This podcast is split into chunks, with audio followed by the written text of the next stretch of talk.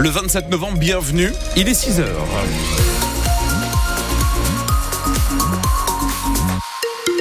Route. Attention encore à la pluie présente ce matin, mais le trafic reste normal. À cette heure-ci, la pluie, vous confirmez Thomas Oui, de la pluie a priori toute la journée, ça va pas se calmer. Peut-être vraiment en fin d'après-midi sur euh, le littoral de Dunkerque à Calais, mais sinon c'est vraiment une journée très humide, très pluvieuse et des températures qui sont comprises ce matin entre 3 et 6 degrés. On aura entre 7 et 10 cet après-midi. Et Thomas Schoner, le lycée à Vers-Ouest de l'île va donc-il perdre son contrat d'association avec l'État? À 15h30 cet après-midi, le préfet du Nord rencontrera les responsables de l'établissement plus grand lycée musulman de France, un lycée privé dont le contrat qui signifie financement et reconnaissance, est aujourd'hui menacé. Le préfet reproche plusieurs choses au lycée Averroès. Il y a la question des fonds, mais aussi en ce qui concerne l'enseignement. Un cours d'éthique musulmane, un livre notamment a fait tiquer les autorités. Odile Sonnellard. Dans ce livre, on peut par exemple lire dans les commentaires sur les hadiths, les dires du prophète, qu'il est interdit pour une femme malade de se faire ausculter par un homme. Mais le directeur du lycée Averroès, Éric Dufour, indique que les élèves n'ont jamais étudié ce livre. Il figurait uniquement sur une liste de références bibliographiques proposées aux intervenants. Ce ne sont pas ces dires prophétiques qui posent un problème, puisque ils enseignent chez nous surtout le vivre ensemble.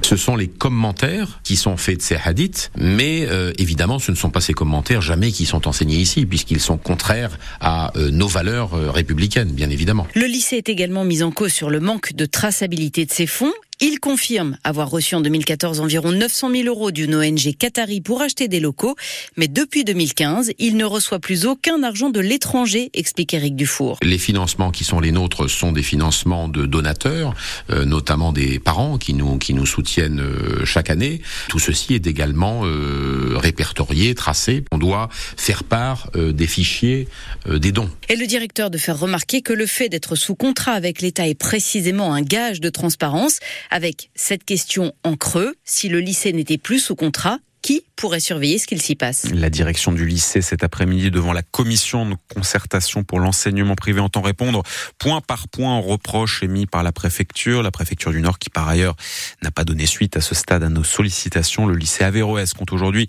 près de 500 élèves avec un taux de réussite au bac cette année de 96%. Des collégiens sont jugés à partir d'aujourd'hui à Paris pour leur implication dans la mort de Samuel Paty. Ils sont six. Cinq sont accusés d'avoir fourni des indications à l'assassin du professeur de français en octobre 2020. Une sixième collégienne est-elle accusée d'avoir propagé de fausses informations sur les cours de Samuel Paty dans son collège de Conflans-Sainte-Honorine? Ce procès se tiendra à huis clos et doit durer jusqu'au 8 décembre. Dans le bassin minier, un homme âgé de 49 ans blessé à l'arme blanche hier matin à Méricourt. Les faits se sont produits vers 8 heures du matin dans un quartier à l'est de la ville. La victime a été emmenée au CHU de Lens. Sur le littoral, après plusieurs tentatives de traversée déjà dans la nuit de samedi à dimanche, 35 migrants ont été récupérés hier matin dans la Manche au large de Boulogne-sur-Mer. Ces exilés se trouvaient sur une embarcation en difficulté dont le moteur a finalement redémarré. Certains ont donc préféré poursuivre leur route vers l'Angleterre. 6h03 sur France Bleu Nord. À Béthune, maintenant, une quarantaine de personnes ne peuvent toujours pas regagner leur appartement. Samedi, leur immeuble a été condamné, évacué des figures, des fissures ont été constatées, fissures qui remontent quand même jusqu'au huitième étage. Alors ce bâtiment qui est situé rue du Maréchal Lyoté va-t-il s'effondrer? Le bailleur euh, Pas-de-Calais Habitat indique que l'expertise sur cet immeuble sera faite dans la journée. Mais d'ici là, il ne faut prendre aucun risque pour le maire de Béthune, Olivier Gacker. La première question que l'on pose, c'est est-ce que le bâtiment est fiable ou pas? Y a-t-il une sécurité certaine ou pas?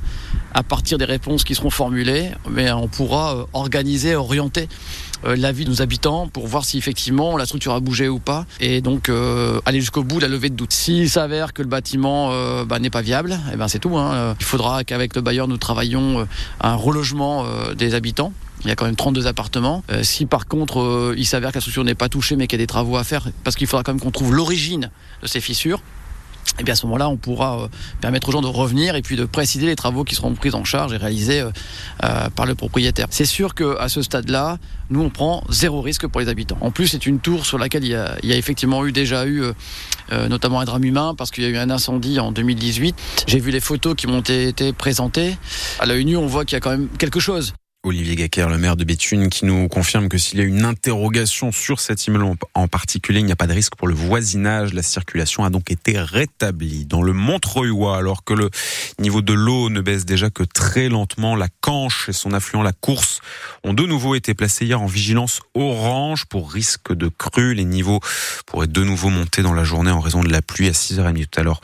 Nous entendrons le maire de Neuville sous Montreuil. En football, maintenant, le LOSC s'impose à Lyon en clôture de la 13e journée de Liga. Vous avez pu le vivre en direct hier soir sur France Bleu Nord. Une victoire 2-0 pour les Lillois qui enfoncent au passage l'Olympique lyonnais au classement de Ligue 1. Les buts sont signés Thiago Santos, son premier but d'ailleurs chez les Dogs. But également de Jonathan David. Et là aussi, c'est à souligner puisque le, la dernière réalisation de l'attaquant en championnat remontait quand même à cet été, Sylvain Charlet. Jonathan David n'avait plus marqué en Ligue 1 depuis le 27 août. Ce dimanche soir, il a retrouvé le chemin défilé sur une frappe de l'extérieur du pied droit après un superbe mouvement collectif initié par Angel Gomez et Youssouf Yazidche. J'ai pas douté, euh, surtout parce que j'ai déjà connu cette période-là en ma première saison. Alors je savais un peu comment ça se passait, même si c'est c'est pas une situation agréable.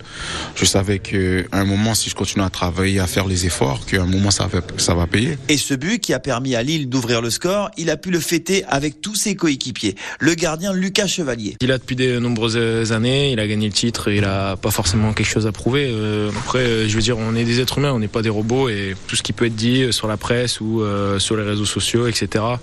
Vous savez, les gens, des fois, ils ont tendance à oublier euh, ce qu'on a fait ou euh, ce que Jonah a fait. Je pense que ça touche. Après, je pense qu'il le montrait pas forcément parce que c'est aussi ça. Des fois, t'as pas envie de montrer aussi tes faiblesses et de dire, OK, je vais vers l'avant. Il faut passer au-dessus et c'est les grands qui, euh, qui arrivent à, à, être performants après ça. Jonathan David qui a pu compter également sur la confiance de son entraîneur, Paulo Fonseca, qui avait décidé, en l'absence de Benjamin André, suspendu, de confier le brassard de capitaine à l'attaquant canadien. Une grande première pour Jonathan David. Après cette victoire, Lille est ce matin quatrième de Ligue 1 à un point de l'AS Monaco qui est troisième. Lille qui est donc au pied du podium, comme on dit. Sylvain Charlet et ses invités reviendront bien sûr ce soir dans Tribune Nord sur ce match ainsi que sur la victoire de Lens, bien sûr, ce week-end face à Clermont. Le foot, c'est aussi la Coupe de France avec ce match en retard qui comptait pour le septième tour de la compétition. Les joueurs du club de Blériot-Plage en Régional 3. Ils ont battu l'ASPTT Dijon, club de National 3. Une victoire au tir au but hier. Blériot au prochain tour affrontera donc le club de Chambly, club de National 2 cette fois. Rendez-vous donc pour le huitième tour de la Coupe de France de foot le week-end des 9 et 10 décembre.